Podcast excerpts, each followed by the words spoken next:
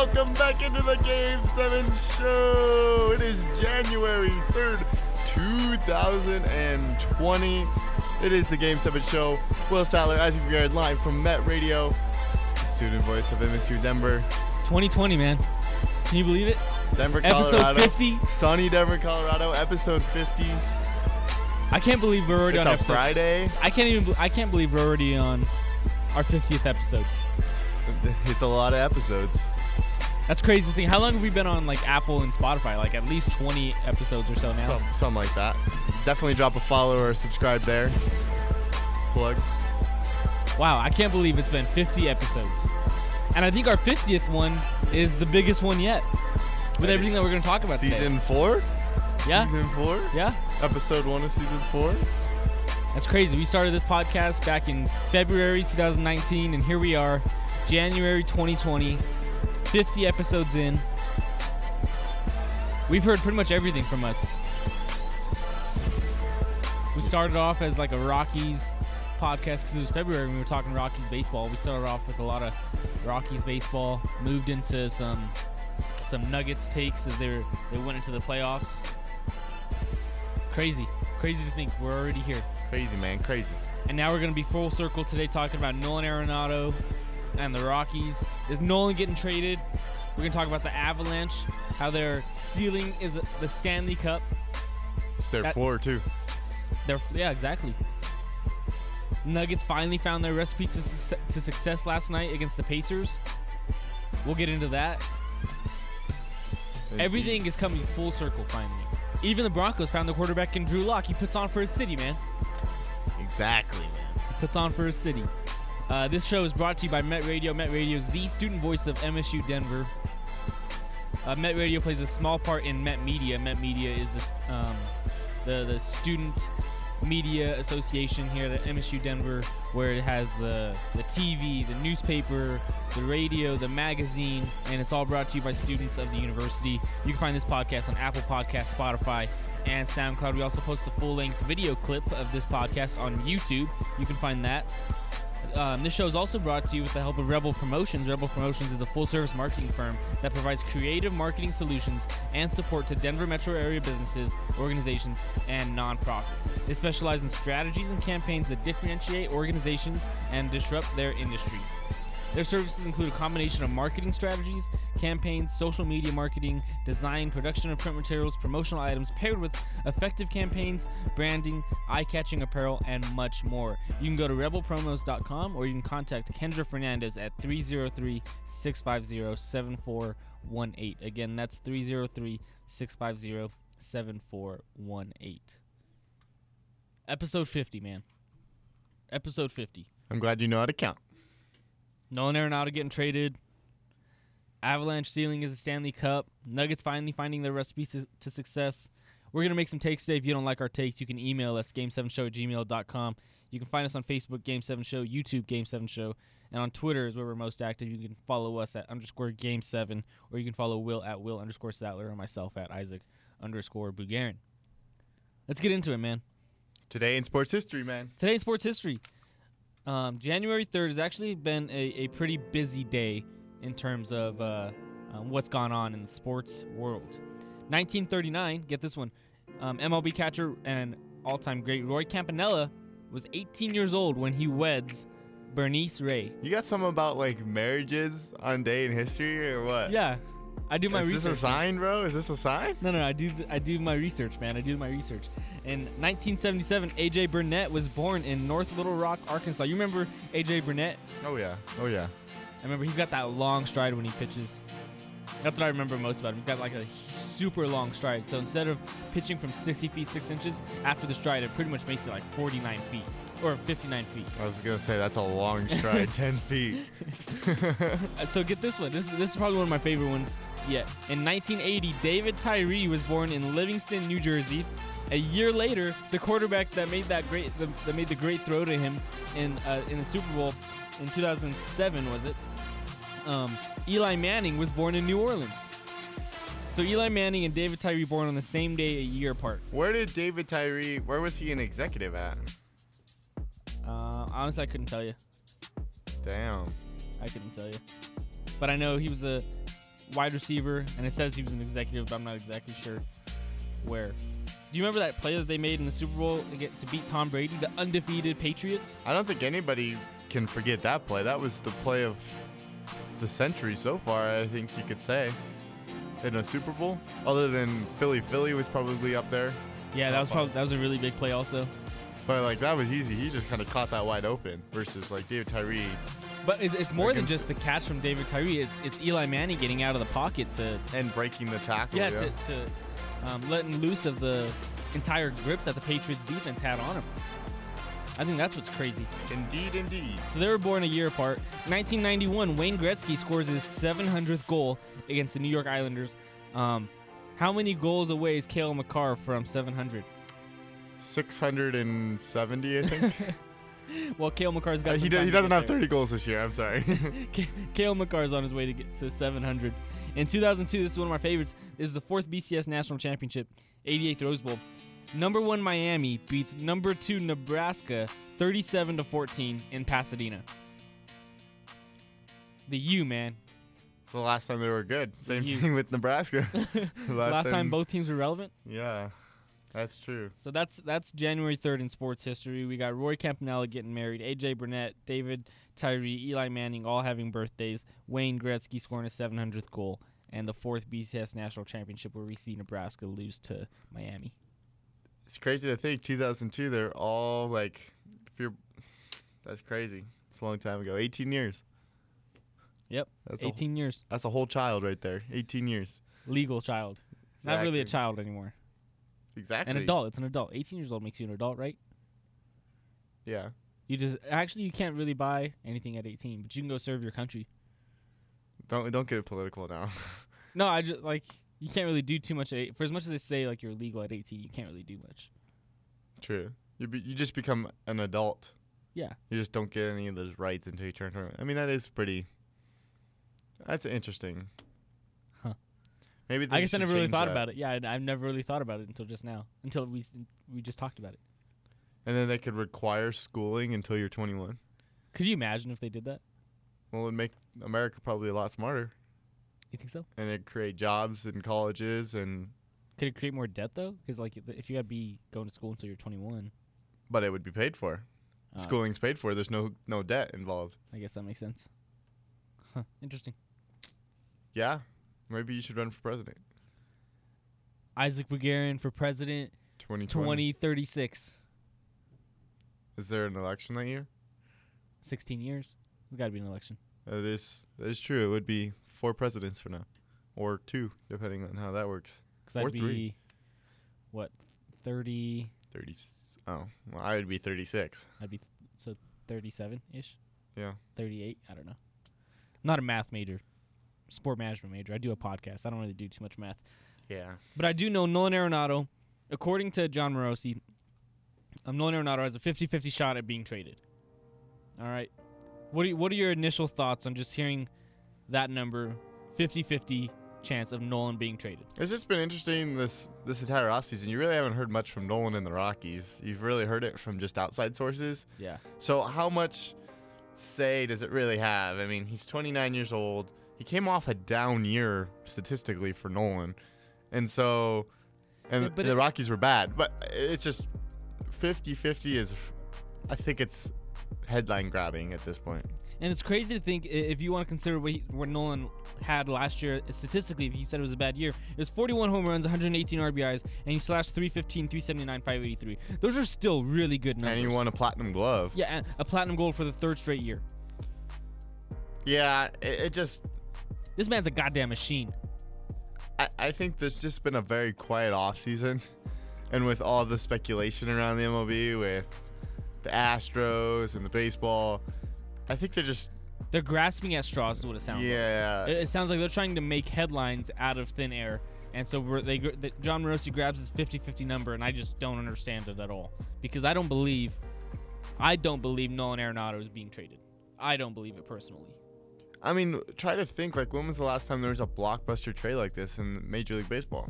It just doesn't happen. It doesn't happen. Not when you sign the guy to an 8-year extension and then a year into this massive $200+ million contract, you're already looking at trading him. Well, and so when he signed the contract if a year ago in February, we looked at it and we saw the 8-year contract. We saw the huge number, but we saw the opt-out in 2 years.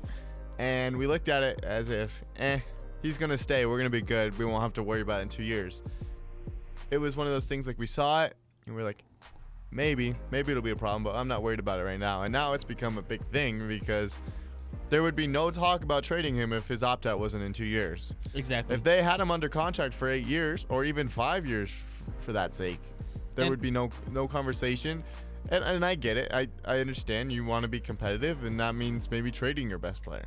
And to be clear, Nolan Arenado wasn't the one that wanted the opt-out. It was Jeff Bridich that really pushed for this opt-out to be in the contract. So Jeff Bridich essentially created this situation for himself by being so insistent on adding this opt-out in three years into his contract. It just doesn't make a lot of sense. You know, he's a generational player, and I get, you know, Nolan Arenado's a great player, and the stats prove it. So he would make a lot of teams really, really, really good.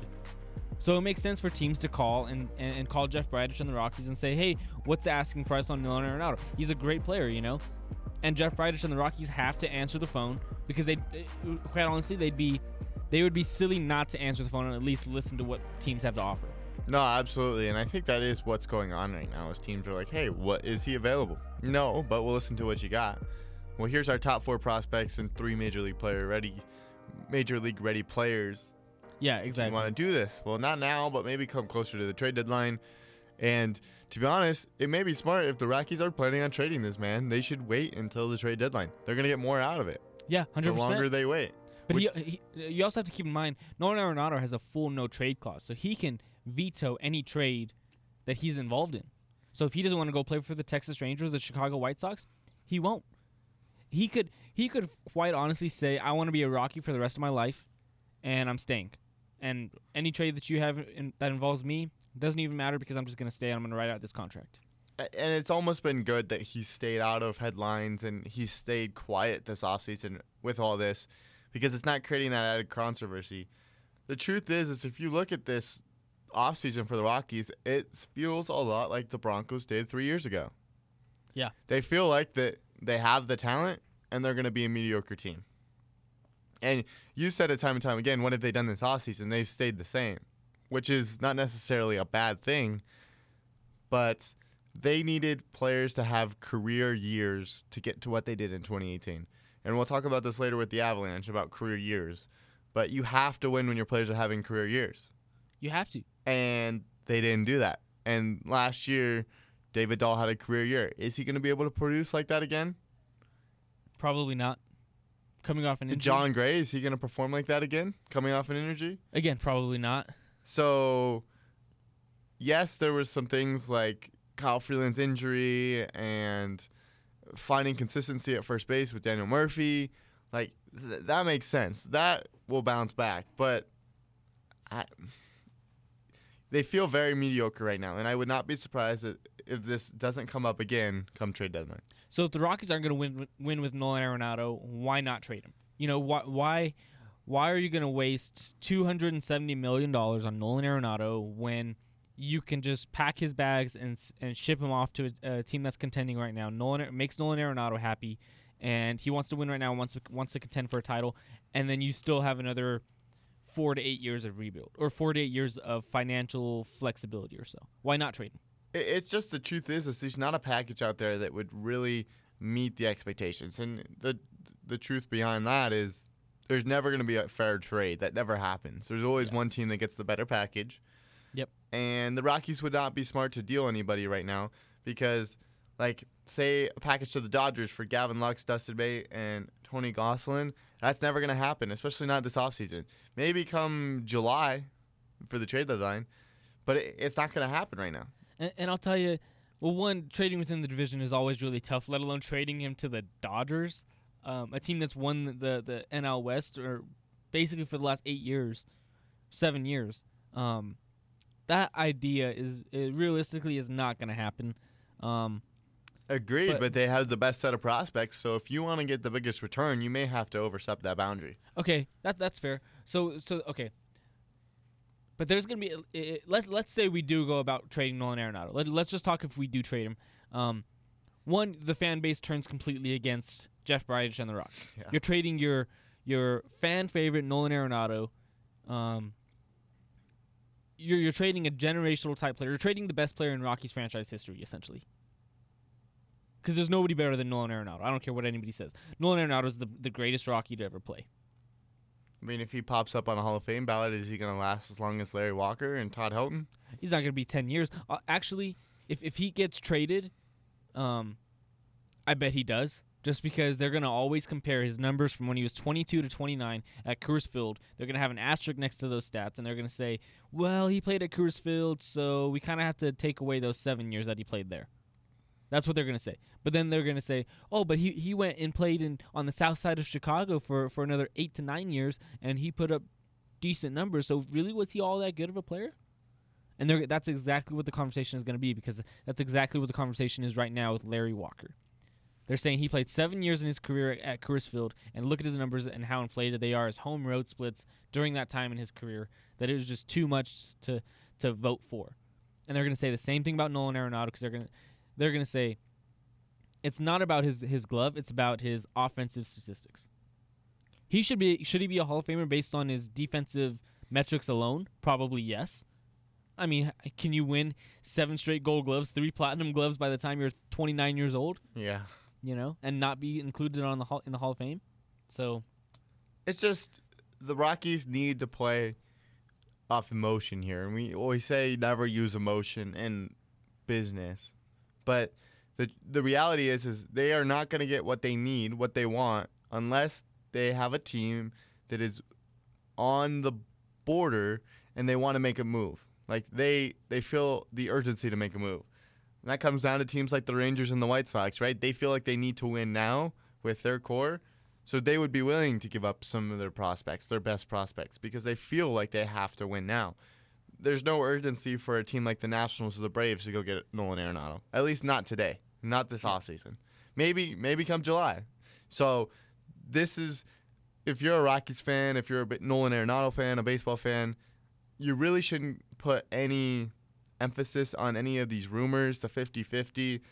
It's not that case right now. The Rockies wouldn't. There's no reason for them to do that, and there's no reason for anybody to make a move in January. You hope not.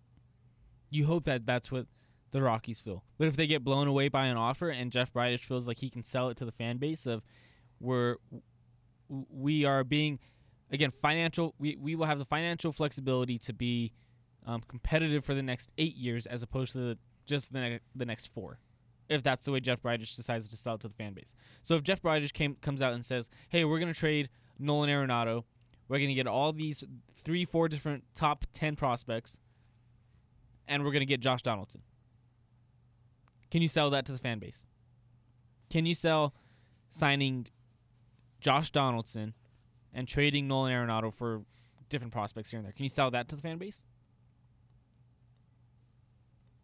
No, you're absolutely right. It's a big decision between having to decide between the fans and your future, your baseball club. And if there's anything we learned from Jeff Bridich, he really doesn't care about the fans. 100%. And I think realistic, knowing what I know about the team, the average baseball fan, an average fan, would not be happy about any Nolan Arenado trade. But for me personally, if I was the manager, I would honestly understand trading Nolan Arenado for a group of 3 to 4 of, it's got to be top prospects. Obviously, you can't be getting a 30 ranked prospect and a 75 ranked prospect. You gotta, for me to justify it to me, one, you need at least 3 top 10. You need one prospects. You need one of the top 5 prospects in all of baseball. Yeah, well, so that's a given, and one of those top 10 prospects from a team has to be a top 5 in all of baseball. But you also got to look at least one, maybe even 2 major league ready players, or players that have already played in the big leagues. Yeah. So you also got to look at that, and so when you take down that list, really there's not a lot of teams that have those pieces that are, one, available to be traded, 2, on teams that are looking for a solid third baseman, a generational type third baseman that can compete for a World Series. So ideally, you know, you're only looking at about 5 different teams of which you can actually trade Nolan Arenado to. And not even to say all 5 of those teams will even be willing to part ways with their top prospects. The biggest one that I've heard is Nolan Arenado to the Atlanta Braves. And actually, I've heard it was a Nolan Arenado plus Charlie Blackmon. Can you imagine just how bad Jeff Bridich would be seen in Denver if he trades not one of the greatest Rockies of all time, but two. Yeah. But, of the fan favorites. But it probably would be a decision better for the club. I mean, honestly, it would. The crazy thing is we sit here today, it's January 3rd, and when we first sat down on the podcast, we were talking about how the Broncos were in the tank, the Avs and the Nuggets were fighting for, you know, playoff contention. The Avs were horrible at the time, but they were fighting back. The Nuggets were getting through the dog days of the NBA season, getting through the All-Star game. And we sat there and said the Rockies are the best team in Colorado right now. And now come January 3rd, you can make an argument that they are the worst team in Colorado now. You can honestly make the argument that they're the worst team in Colorado right now. I mean, Nuggets and Avs are 1 and 2, whichever way you want to put them, flip-flop them. That's an argument for another day. The Broncos are probably... They've won 4 of their last 5 games, and Drew Lock seems to be the answer for the future. And they have a defense that they figured out. They have a number 1 receiver. They have cap space. They have... So you could 100% draft picks. Yeah, you could 100% make the argument that the Rockies are the worst team in Denver right now. You could 100% make that argument. Yeah. So if you're looking to trade Nolan Arenado to the Braves, there's a few different prospects that you're looking at really. The pro of trading Nolan Arenado to the Braves is that the Braves have a absolutely loaded farm system with young players, a bunch of elite prospects that they could send to Colorado. Well, and here's the thing. If the Braves trade for Nolan Arenado, they automatically become the favorite from the NL, 100%. Without a doubt. Like, yep, they are 100% the favorite if they can trade for Nolan Arenado. They risk the next 8 to 10 years of their franchise if they don't win at all. But is that a risk that the Braves are willing to take? Yeah, I bet they are. But the other point to make is, on January 3rd, is it a risk they're willing to take? No, but come July 21st, there may be a risk. So, but a con to trading Nolan Arenado to the Braves is that the Rockies have to pay a lot more of Nolan's salary than they would ideally like because they would get such a big return from the Braves. Because the Braves aren't willing to eat all $270 million of Nolan Arenado's contract. So the Rockies have to cover, I would honestly say they probably have to cover at least half of it. At least half of Nolan Arenado's contract. But a couple of the prospects that the Braves would probably send to Nolan Arenado or send to the Rockies. One is Christian Pache. Christian Pache is an outfielder for the Braves, probably going to make his MLB debut in 2020 sometime. I wouldn't be surprised if he makes the opening day roster for the Braves if he's not traded. Christian Pache would definitely fit in with the Rockies because the Rockies need a center fielder. We do not have the ideal center fielder in David Dahl. Because David Dahl has too strong of an arm, and he's too fast to play center field. You might as well, I've said it time and time again, that David Dahl is a right fielder. David Dahl has the strongest arm in all of the Rockies outfielders, and he can make that long throw to third base, long throw to second base, and long throw to home. So there's no reason of keeping him in left field where he's got the shortest throw to second, shortest throw to third, and shortest throw to home. It makes sense to put David Dahl in right field. And if you can get a guy like Christian Pache and sign Josh Donaldson, now all of a sudden you're looking at a very good left side of the infield still in Josh Donaldson and Trevor Story. You keep David Dahl, who's going to play right field. You have Christian Pache, who can play center. You still have Sam Hilliard. I've never been a fan of Ramil Tapia, so that's a guy that you could let go of too. So Christian Pache would be a definite... center fielder that's included into this Rockies package if you're going to trade Nolan Arenado to the Braves.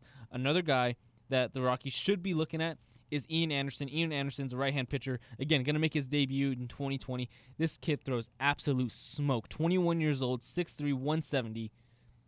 Absolutely going to throw smoke for this for a pitching staff that needs the help.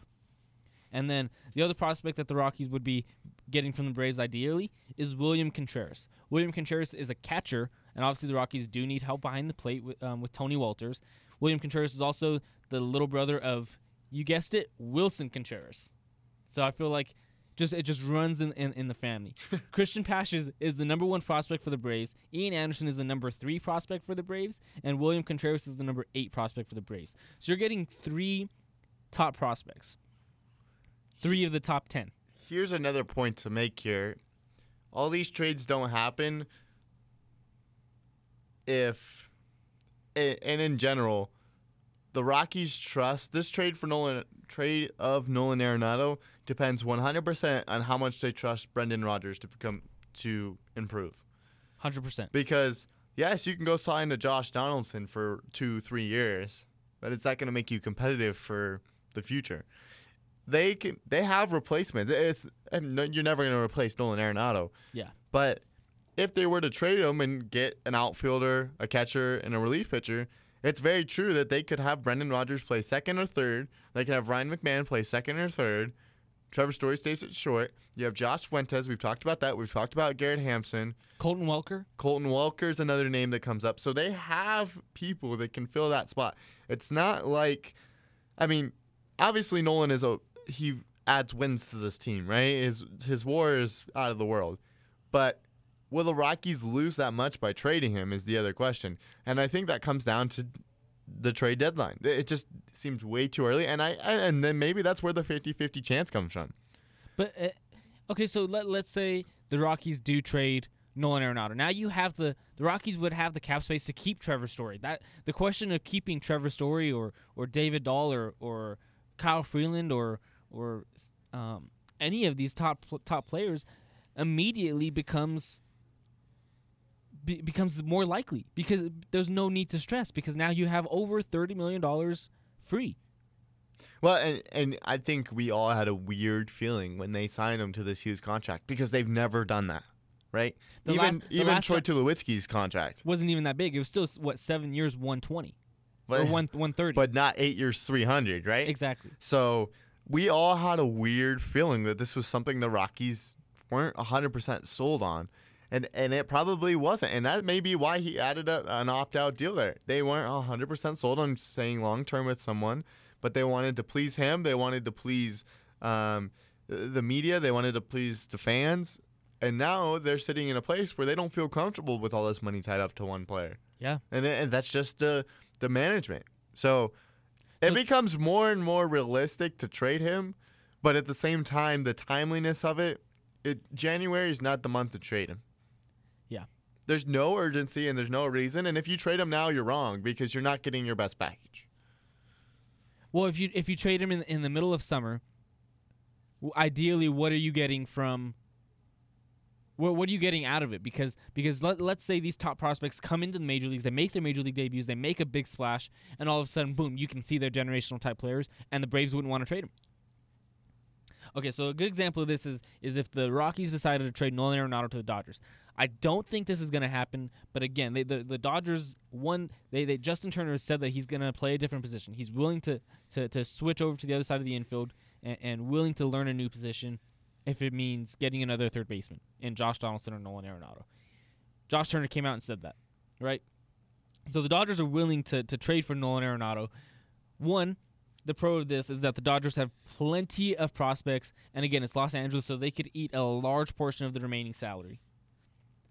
The con is that the Rockies aren't going to trade with Nolan Arenado within the division, let alone the Dodgers. You know, I said it before, it sounds like a Babe Ruth curse, where the Boston Red Sox trade Babe Ruth to the New York Yankees basically for nothing. You know, you trade within the division, you trade a generational player, the greatest player of all time, and it's a curse. Right, you trade Nolan Arenado to the Dodgers, and you're never winning again for the next 100 years. Or vice versa, the Dodgers, they trade Gavin Lux, and what does he turn into in Colorado with Mile High Air, Coors Field? So that trade just doesn't seem logical. But, again, they do have the prospects to send to Colorado. And, again, the Rockies would arguably make the Dodgers overpay and send more prospects than the Dodgers would like. Because the Dodgers have... One, they have a solid farm system in which they can afford to send a bunch of their top prospects knowing that they're just going to reload. Because that's how the Dodgers are. They're just able to reload just that quick.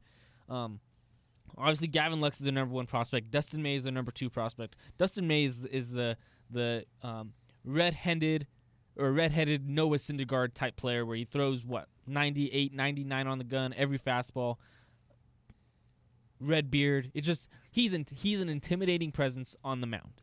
But 98, 99 with a fastball in Colorado does not bode well. I don't know, but if Dustin May is really the type of pitcher that can get outs. Do the Rockies believe that? Do the Dodgers believe that? Because I think he would have pitched a lot more in October if that was the case. Yeah, I mean, so maybe they have trust issues with Dustin May, and they may not want to pitch him. But then you also want to, if you look at Tony Gonsolin, who made a couple starts for the Dodgers late in the season, where he goes 4-2 with an ERA below 3. You know, he still pitched in 11 games, still pitched 40 innings, and he's their number 6 prospect. Tony Gonsolin is a solid pitcher who could eventually be the front end of a rotation. So those are 3 prospects. You got Gavin Lux, Dustin May, and Tony Gonsolin, a number 1, a number 2, and a number 6. You're getting 2 pitchers and arguably one of the highest touted second baseman shortstop combination in all of minor league baseball. And Gavin Lux. So again, I mean, do the pros outweigh the cons in trading Nolan Arenado to the Dodgers?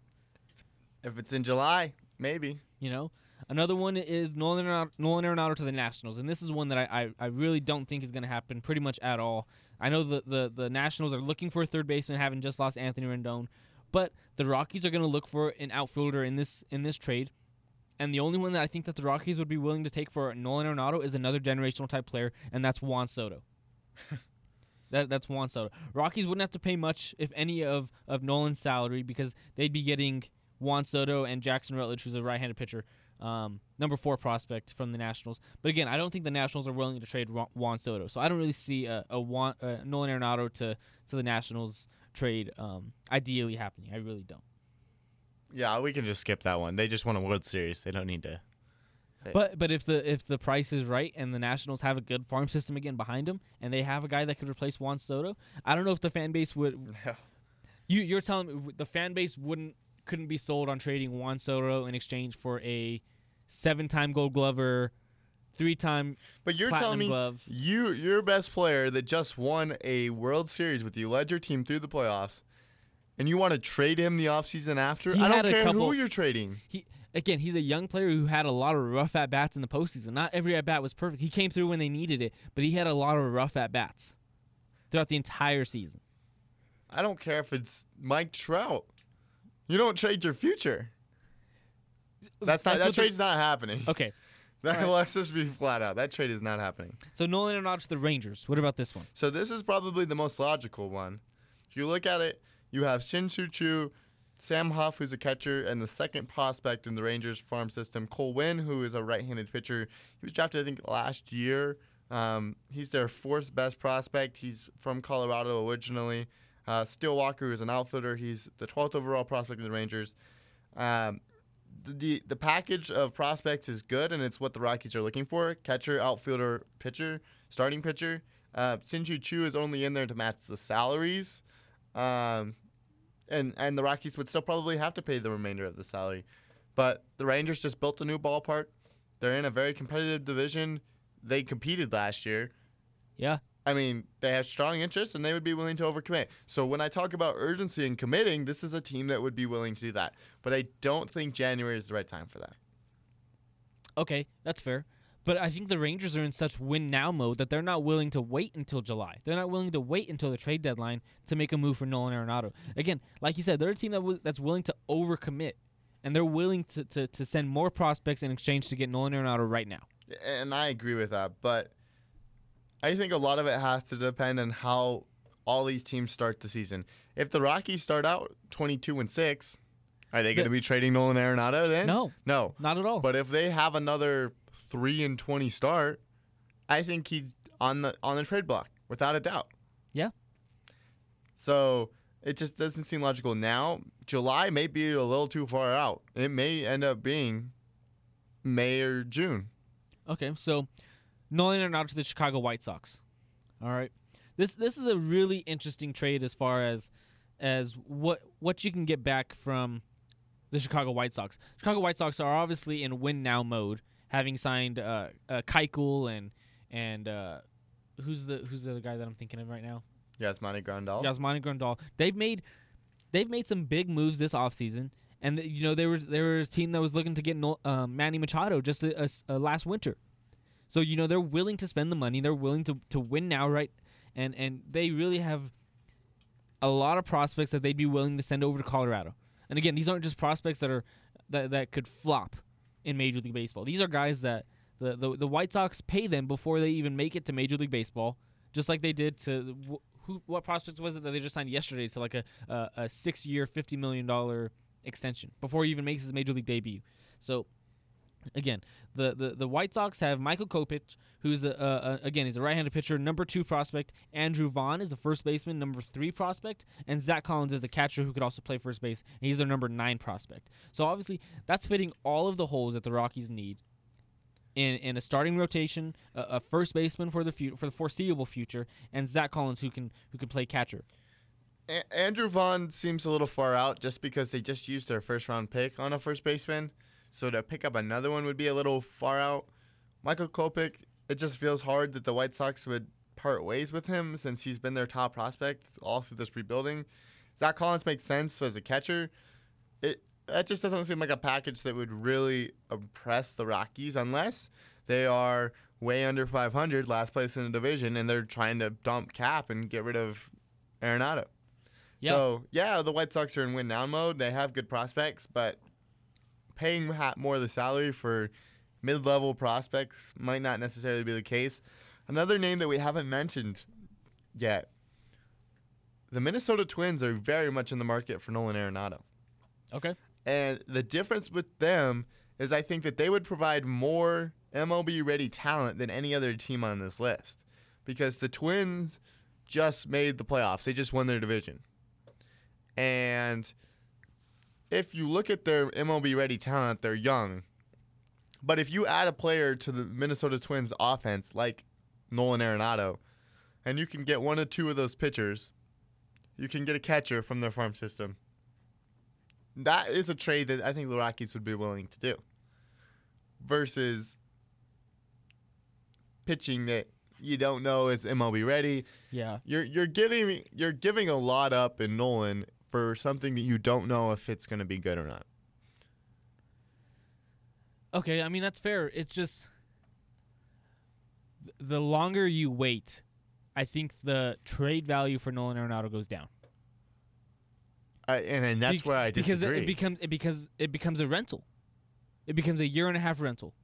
Because if you're not going to get Nolan Arenado for the entire 2020 season, then you're saying, okay, I'll have Nolan Arenado for July, August, September, October, and then in one more season. Year. So I have him for essentially 12 months of actual play. See, I don't know if that necessarily lowers his value of the trade. I think it more eliminates some of the teams. The Twins are going to make a trade for someone that they're going to have for, 8 months, right? Versus like a team like the Dodgers or even the Braves that are more likely to sign someone like that, if he does opt out, would be more willing to make that kind of move. So if the Rangers are fighting with the Angels for that division and, Anthony Rendon has 30 home runs at the All-Star break, then maybe they make a trade like that, and they say, we're going to give up a rental. But okay, that makes sense. So for the fans that have, because I heard a little bit of this conversation, I saw it on Facebook, there's fans that have concern over Nolan Arenado has an opt-out. So let's say the Rockies keep Nolan Arenado. Let's just say the Rockies have a good year, and the Rockies decide to keep Nolan Arenado, and they decide to ride out this contract. He still has this opt-out in 2 years after the 2021 season. I think if the Rockies can make it to the first opt-out and he decides to stay, he's going to be a Rocky for life. And let me tell you why. He'll be 32 years old by the time that he's able to opt out.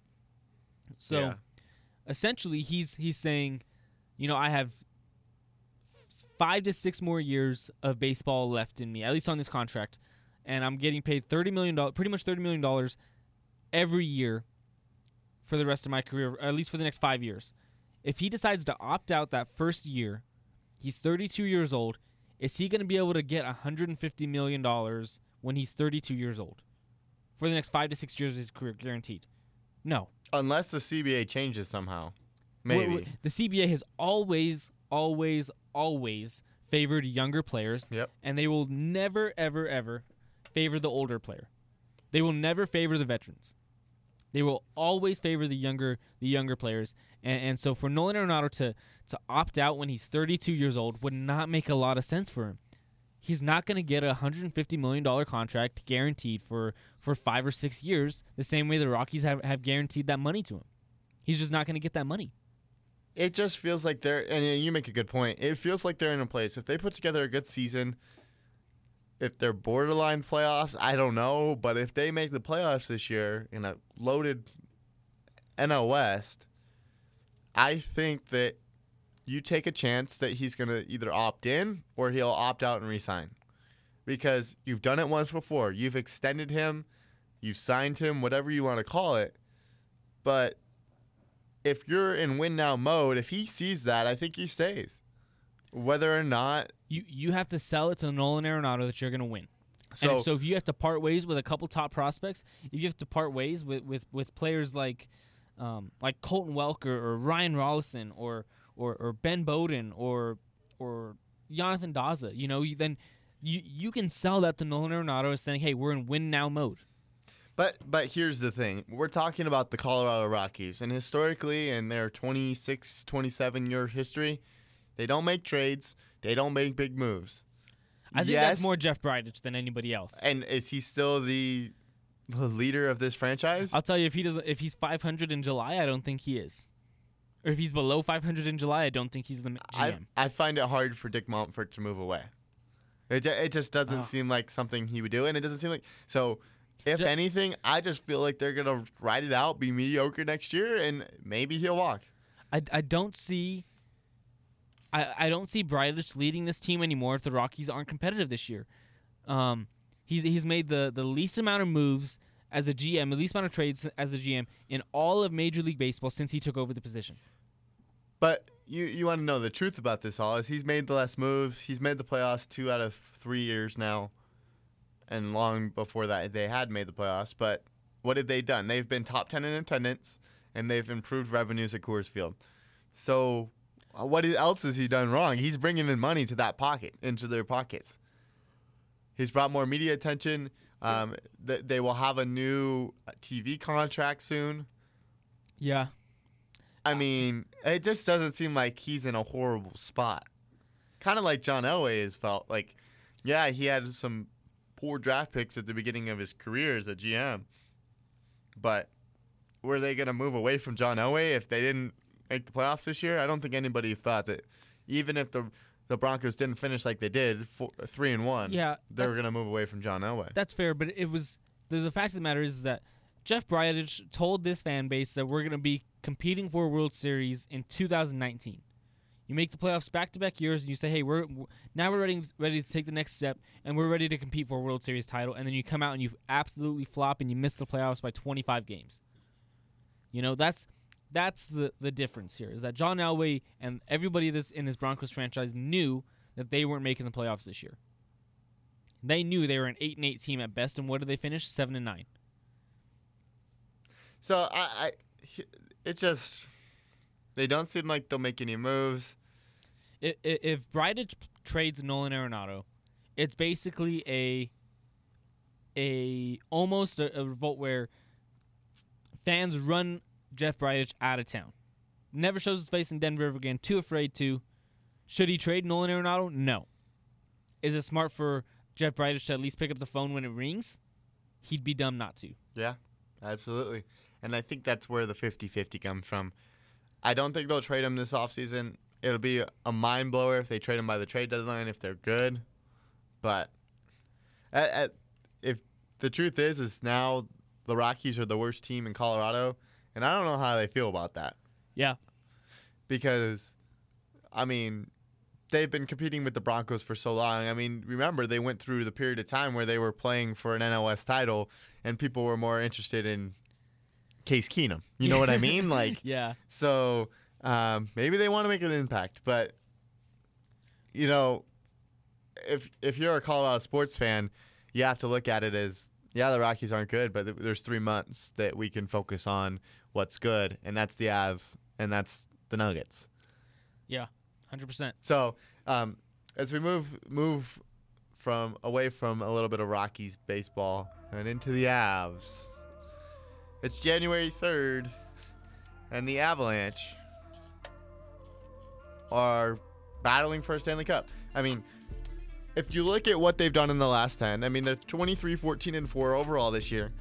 They're 4-5-1 in the last 10, and I think 4 out of those 5 losses came in a row at home, and they were late losses. They were bad losses. Yeah. And you just have to look at this team and be like, the 2 years passed, right? They've started hot, and then they've cooled off. And then they got hot again when it mattered. And this year they stayed hot for a while, and now they're starting to cool off. And then I think they got their statement win of 2020 last night against St. Louis. So that goal by Cale Makar in the second period, you texted me. I watched it as it was happening. Yeah. And you texted me almost immediately after it happened. You said Cale Makar just saved the Avalanche season right there. Well, and I thought, like, if they had blown a 3-0 at the time. If they had blown a 3-0 lead to this at home ice in the second period for the fourth night in a row, they would have to make some changes. And it still keeps coming back into my mind, like, should they have made a move for Taylor Hall now? Like, if you look at it, they didn't trade for him because they thought they had the depth. And so they let it go, and now we're sitting – they are finally almost 100% healthy minus Colin Wilson. And you're like, what? They keep doing all these different moves. Rantanen's on the third line now. Yeah. McKinnon's being double shifted, and the truth is they're still second in the Central, behind the Blues. They're second in the West, 2 points. They're actually tied with Vegas now with 52 points. But they hold the tiebreaker since they beat Vegas twice. They're sixth in the NHL overall, third in point differential, behind Boston and Pittsburgh, who are both really good. They have the fourth best road record in the NHL.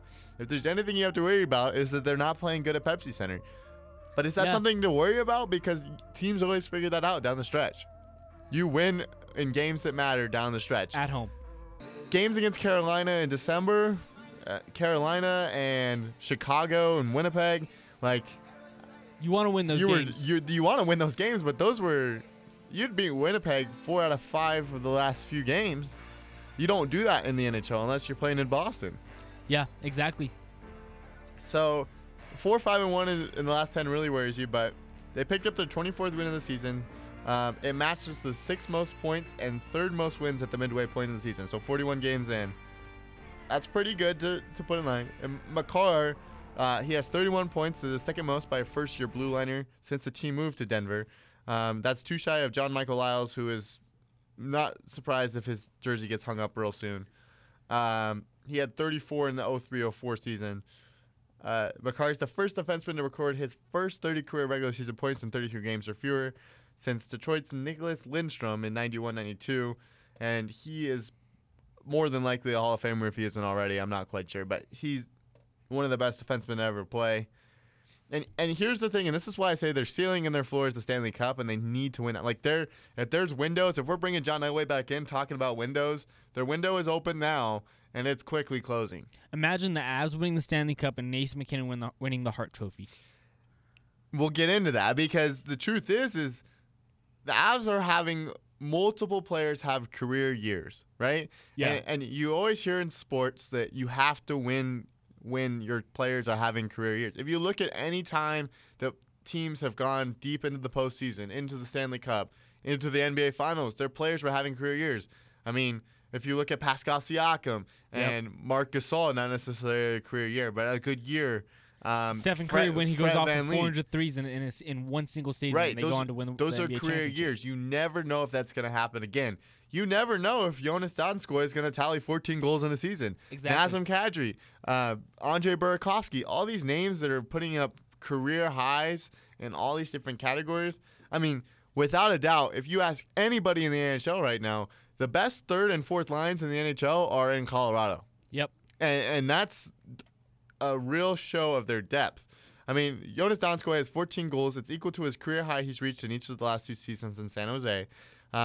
Nazem Kadri has two straight multi-point games and has 4 points in his last two outings. He has three multi-goal performances this season, and he's tied with Nathan McKinnon, Burakovsky, and Matt Calvert for that. Matt Calvert has been a real saver for the Avs. But if you listen to what McKinnon said last night, is something just felt different tonight. Like when they tied it up or made it 3-2 or whatever it was, there was no panic. I think Kale with a big goal with 10 seconds left in the second, that kind of iced it. I think that's what we found. We needed some maturity from everybody, and we had that tonight. And so I think this is a really step up. If you look at what on the Blues side, I mean, the Avs hadn't beaten the Blues since 2018, game 82. Yep. And so they really were in need of a win. And we talked about streaks against Winnipeg. This was a streak that wasn't going to last forever either. But the defenseman, Alex Pietrangelo from the Blues, he said, I think when we play this team, we usually play them well. When we play them really tight, I just think we gave them too many chances. A team that skilled, you give them chances, breakaways, 2-on-1s, 3-on-2s. They're going to find a way to score. We just gave them too many, and that's the truth. We continue on the career years. I mean, Ryan Graves is leading the team in plus-minus. He's at plus 27, which is one of the tops in the NHL. Philip Grubauer and Pavel Francouz have 11 wins.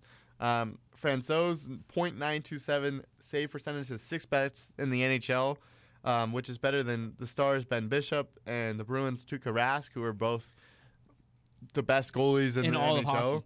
So they figured a lot of things out. There's still a lot of things they need to figure out, but it's good that it's happening in January when they're ahead.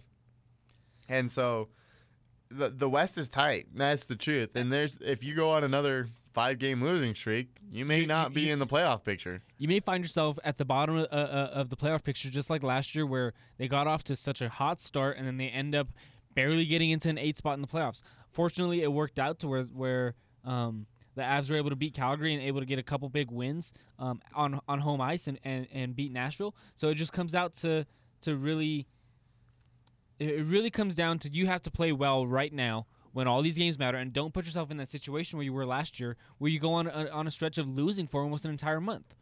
You really have to avoid that. It'll be really interesting to see what Joe Sakic does come the trade deadline, because there's not really many holes. I mean, you could look for a fourth or a fifth score for a second line. You know, look for another wing to pair with maybe a Rantanen or a Landeskog on a second line, but what does Jared Bednar need at this point? They just need to figure their stuff out. Making a trade, yes, I mean, you're not going to have a great first-round pick this year. You lucked out last year when you had Ottawa's pick. But they don't seem like they're ready to mortgage the future. I mean, you have Martin Cott. I think I said that right. He's in the AHL with the Eagles right now. He was their first-round pick last year. You have Shane Bowers, who was the first-round pick of the Senators, who came over in the Duchesne trade, who's in the AHL. I mean, you look at TJ Cotton. I probably said that wrong, but, like, they're deep. Yeah. TJ Titan, sorry, and Pat Connaughton. And, like, they have players that can come up, and so they could make a trade to pick up somebody that they may need. But who's out there that they really could possibly use? It would just be so interesting right now if they had Jack Hughes on the team. Like, it just, I think at the end of the day, it doesn't matter what the Avs do at the trade deadline, because again, just like you said, they're a stacked team with a ton of depth, and there's really no need to go out and get somebody. There's no need. Why, you can ride it out with what you got. McKinnon is having a career year. He's my favorite for the Hart Trophy. Maybe I'm a little hometown biased. Yeah, you're gonna have to get past Connor McDavid. He's pretty good. And Brad Marchand? Marchand? Okay. Brad Marchand won't win it. That's not going to happen. I think it's between Connor McDavid, and then you can even say Jack Eichel in Buffalo. Those three are probably the front runners right now. I mean, statistically, Connor McDavid leaves almost every category. The only thing you can say is that his team isn't as good. McKinnon was second in the Hart Trophy award last year. And just like I think what we said in different sports, I guess I don't necessarily know if it applies to hockey as much, but the teams that win are the teams that have the MVP. Right. And I don't think it necessarily does apply to hockey as much, but the thing that I sat there and thought about, McDavid has 1.5 points per game, averages. Yeah. So the thing that I sat there and thought about was Ryan O'Reilly, who is almost clearly the best player in St. Louis right now, he was once an Avalanche. Mm-hmm. Could you imagine if you had the best offensive defenseman in all of hockey on this team on a second or a third line? That's just crazy to think about it. So this is a franchise that doesn't go long without winning, and their ceiling is open, their window is open, and it could close next year. So, yeah. I mean, yes, Cale's going to be good for a while. McKinnon's going to be good for a while. Rantanen needs to get healthy, and then he'll be good for a while. If there's one move that they have to make, they need to find a defensive defenseman. I mean, Sam Girard has been all over the place. Not a defensive defenseman to start with, but, I mean, he had bad penalties last night, but he also had an assist. So you take the good with the bad. You take the good with the bad, but if they can add a defensive defenseman like an Eric Johnson, who's not necessarily a defensive defenseman, another Nikita Zadorov, then they're in a better spot. But that would be a stretch if they even need to make a move. I don't know if they necessarily have to make a move. There's no need to. There's no pressure. There's no pressure yet. The truth is the only pressure that they have is the team that plays on the nights that they're not there. And that's the Denver Nuggets. And because the Nuggets have found a recipe for success, and that's in Michael Porter Jr. Yeah. Did you watch last night's game? I did not watch it, but I remember pulling it up and seeing Michael Porter Jr. led the team with, I think, 25 points. Yeah. But let me just tell you this. Michael Porter Jr. over the last 4 games, averaging 19 minutes, 15.5 points. He's 26 of 36 shooting, and he's 7 of 14 from 3. 50% from 3. Well, I'll take that. He shot 11 for 12 last night. I'll tell you, Michael Porter Jr. is resembling Kevin Durant more and more and more as he gets playing time. More and more and more as he gets playing time. And last night I saw all of these tweets on my timeline from people that I know that were just talking about, you know, why couldn't Michael Porter Jr. play these kinds of minutes to start the season? It's not that easy. Yeah. You know, it is not that. Michael Porter Jr. could not just come into the season, start as a starter, and play 19, 20 minutes a game and expect all this offensive production from him. You know, again, I don't want to call anybody out because I just saw so many tweets and so many messages that I got from, I guess, 3 people texting me why Michael Porter Jr. is barely getting playing time and how they think, oh, Michael Porter Jr. could have been an all-star this year if Coach Malone just played him more. No, you're wrong. He wouldn't have together. I don't think he would have had the performance that he's had so far if it wasn't. If it wasn't for Michael Malone. If the Nuggets weren't in the position that they were, fighting for an NBA title, fighting for a number 1 seed in the West, then he would. Then he may have played more, and he may have been an all-star and a rookie of the year. But that's not what they need, and that's what they're not going to do. They're going to play him so that he's the best fit for this team. And right now, that is a stretch 3, stretch 4. Yep. Coming off the bench, starting occasionally. Maybe not playing as much as, you know, a defender come playoff time when you need someone to guard James Harden.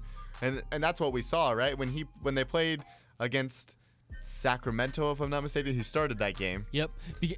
And he performed well. Yep. And then on the flip side, he didn't start or play many minutes against Houston, which is probably because of the offensive firepower at Houston. But they still gave up 130 points against Houston. I'll tell you, it's basketball is the game of matchups, all right? That's why Coach Malone has the flexibility to start so many different players, and that's why you see Torrey Craig get a start one night, and then you see Michael Porter Jr. get the start the next night.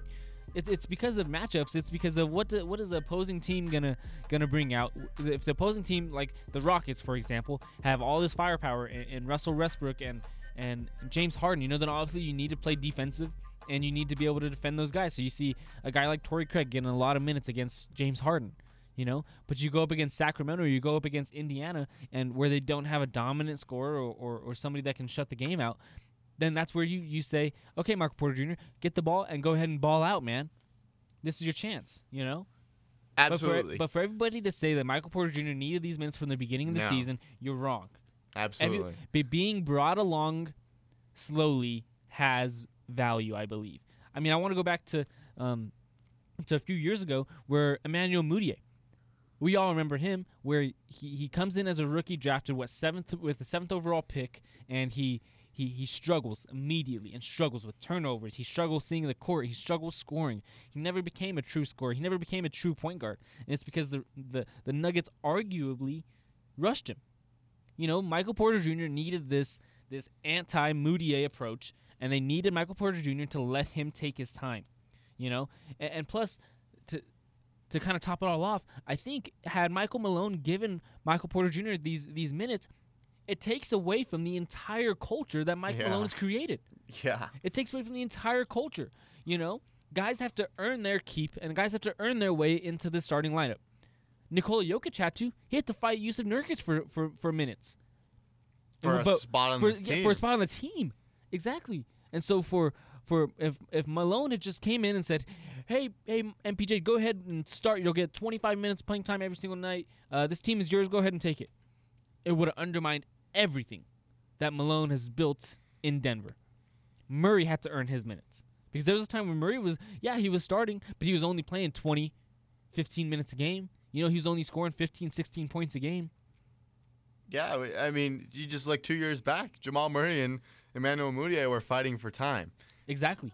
Exactly. It's a culture that Michael Malone has built, and it's a culture of winning. And I support, and there was many times we were like, we need to see Michael Porter Jr. more. Yes. And I think that was no bigger than after they lost to Los Angeles, the Lakers. And you saw that how lengthy the Lakers are and how difficult they are to guard. And they need something to do that. I heard today that Michael Porter Jr., his floor is, his upside is somewhere between the floor of Danilo Gallinari and Kevin Durant. And if you look at it, he's probably a better shooter than Danilo was. But defensively, he's not as good as Kevin Durant. I mean, he's not 7'1". That helps Kevin a lot. The comparisons are a little unfair to Kevin Durant.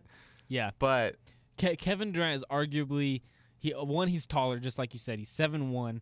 Michael Porter Jr. comes in at 6'11", I believe. And really, I think Kevin Durant has the longer range and the better jump shot. But if Michael Porter Jr. is a poor man's Kevin Durant, I'll take that. I mean, just look at Colorado sports. Like, you'll have the three-headed monster of Cale Makar, Michael Porter Jr., and Drew Lock. Yeah. That's a pretty dang good core of young players that it could be in Denver for a long time. Yeah. And when is the last time we've had anything? I mean, we sat here in February, episode 1, episode 5, whatever it might have been, and sat here saying, we are in the golden age of Denver sports right now, right? We have the Nuggets and the Avs. We've never seen them go this far, the playoffs at the same time. Yeah. And now we have a third team that may or may not, depending on how they draft, how they perform this offseason, they may or may not be competing for AFC West. And I honestly feel bad for every single Denver sports fan that doesn't live in Colorado, because you don't get to experience the atmosphere of Denver during this golden era of Colorado sports, where, you know, just like you said, where we have the Rockies with one of the greatest third basemen in all of baseball, and all the greatest Rocky of all time, essentially, in Nolan Arenado. You got Drew Lock, you got Cale Makar, and you got Michael Porter Jr., who, not including Nikola Jokic, is going to be an all-star. Exactly. Jamal Murray, who could drop 30 any night. Yeah.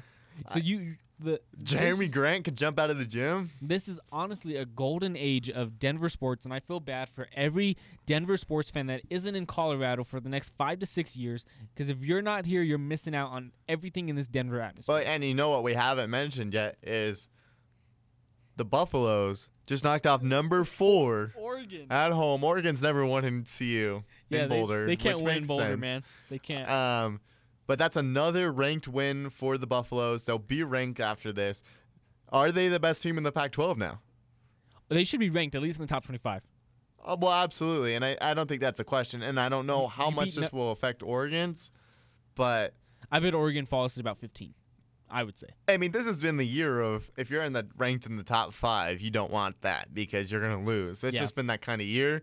But if there's a year that the Buffaloes could make something happen in March, it's going to be this year. I mean, this win almost solidified, unless they collapse, that they're going to be playing in the tournament. Yeah. Right? They've almost earned a bid, unless they have to win the Pac-12 tournament, which why can't they win a Pac-12 tournament? They have the most experience. They have some of the most talented forwards in all of college basketball. The Buffs were honestly a sleeper team in last year's Pac-12 tournament, and this year they have a real chance to make some noise. Well, and if you look at their team, they have not necessarily extreme skill that you see at Duke and North Carolina. They have grit. McKinley Wright is a dude, and we said that. Like, he is a dude. Like, he got beat up. Dudes. He got beat up like 40 times yesterday. It was a physical game, and he was right back up there. I mean, Swartz, he's a knockout shooter on the sidelines for CU. He can end a run when they need it. Tyler Bay, like, he's one of the most athletic defenders you've seen. If you're the Nuggets, like, if you can steal Tyler Bay at 29 or in the second round or undrafted for that matter, that is a versatile defender. Yeah, it's a CU Buffs team that beat Dayton beat Dayton on the road, and then you're able to beat Oregon in Boulder. So it's really a CU Buffs team that can compete and be competitive all season long. The one thing and the one player we didn't mention, Evan Batty, is dang good too. If he can stay out of foul trouble, he's like the poor man's Nikola Jokic. But it just seems like so many times we've been burned by the University of Colorado having strong starts to a year and then just kind of falling off. Yeah. So we'll have to see how they finish through Pac. If they go out and lose to Oregon State, then there's something going on. But they have Washington that's really good. USC and UCLA aren't very good, but they're always competitive. You're going to have to go on the road and beat some good teams. Yeah, exactly. You know, you got Oregon State and Utah coming to town, but then you got to go to Arizona State and Arizona. And Arizona's a top 25 team this year. Yeah. You know, but then you have teams like Washington State and Washington who come to Colorado to play. And again, then you got to travel to California where you got to play against UCLA and USC. Which is a tough place to play. Both of those places are really tough to play. And then obviously you got to go to Oregon and you still got to beat them eventually. You also got to go to Oregon State and you still got to beat them. You know, so you really you still got a lot of tough games against California and Stanford and Utah, who the Buffs really have to show out against. You have to make some noise. You know, you got to win your home games, and you got to go out and win 50% on the road. Absolutely. We'll talk about the Broncos on next episode, but what'd you learn today? I learned that this is the golden age for Denver sports. You really have a lot of young players that are coming in that are going to make an impact for the next 5 to 6 years, and it's going to be great to be a Denver sports fan with watching Michael Porter Jr., Cale Makar, Drew Lock, and even if you want to throw David Dahl in that mix. Yeah, David Dahl. I mean, Brendan Rodgers could be that name if he makes it the spring training roster. Yeah, 100%.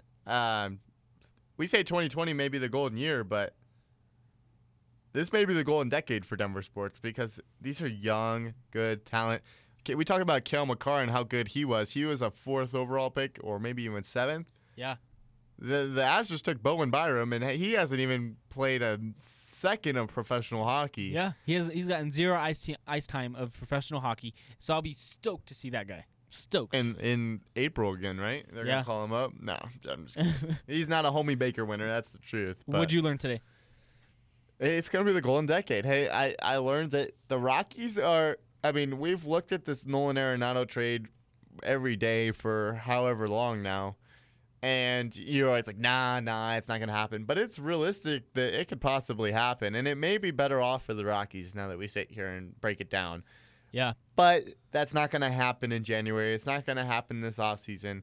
And yes, the opt-out really makes the urgency much higher for the Rockies, but vice versa for other teams that are trying to make that run. So I think that the Nolan Arenado 50-50 makes a lot more sense, but that is a very wide 50-50 that goes all the way into the trade deadline. Yeah. To sum up this podcast, we talked about Nolan Arenado getting traded, the Avalanche's ceiling is a Stanley Cup, and the Nuggets found the recipe to success. Great podcast today. This was episode 50. Can you believe it? 50. 5-0, man. If we made some takes today. If you didn't like our takes, you can email us, game7show@gmail.com. You can find us on Facebook, Game7Show. YouTube's where we post the full-length video clips of this podcast. That is Game7Show. We're going to be tweeting a lot @_Game7. You can follow Will @Will_Satler, and you can follow myself @Isaac_Bugarin. Again, this is brought to you by Met Radio. Met Radio is the student voice of MSU Denver. Stoked. This was episode 50. Can't believe we're already 50 episodes in. We'll be coming up on our 1-year anniversary in February. So we got playoff football coming up. We have podcasts coming out next week. Oh yeah. Nice. Let's talk some playoff football. Playoff football, Broncos offseason. Let us know if you have anything else we want to talk about. We'll probably have to talk about the Nuggets falling off, the Avs falling off, because that's what it seems like. And we're also going to talk about how Nolan Arenado was traded to the Dodgers. Atlanta Braves. So we got a lot to talk about on the next podcast. We're excited for this weekend. It's going to be a great weekend of sports. I'm really excited. And let's make 2020 a great year. What do you say? Heck yeah. And if you're looking for a pet, as always, we want to remind you to go to the shelter first. So you.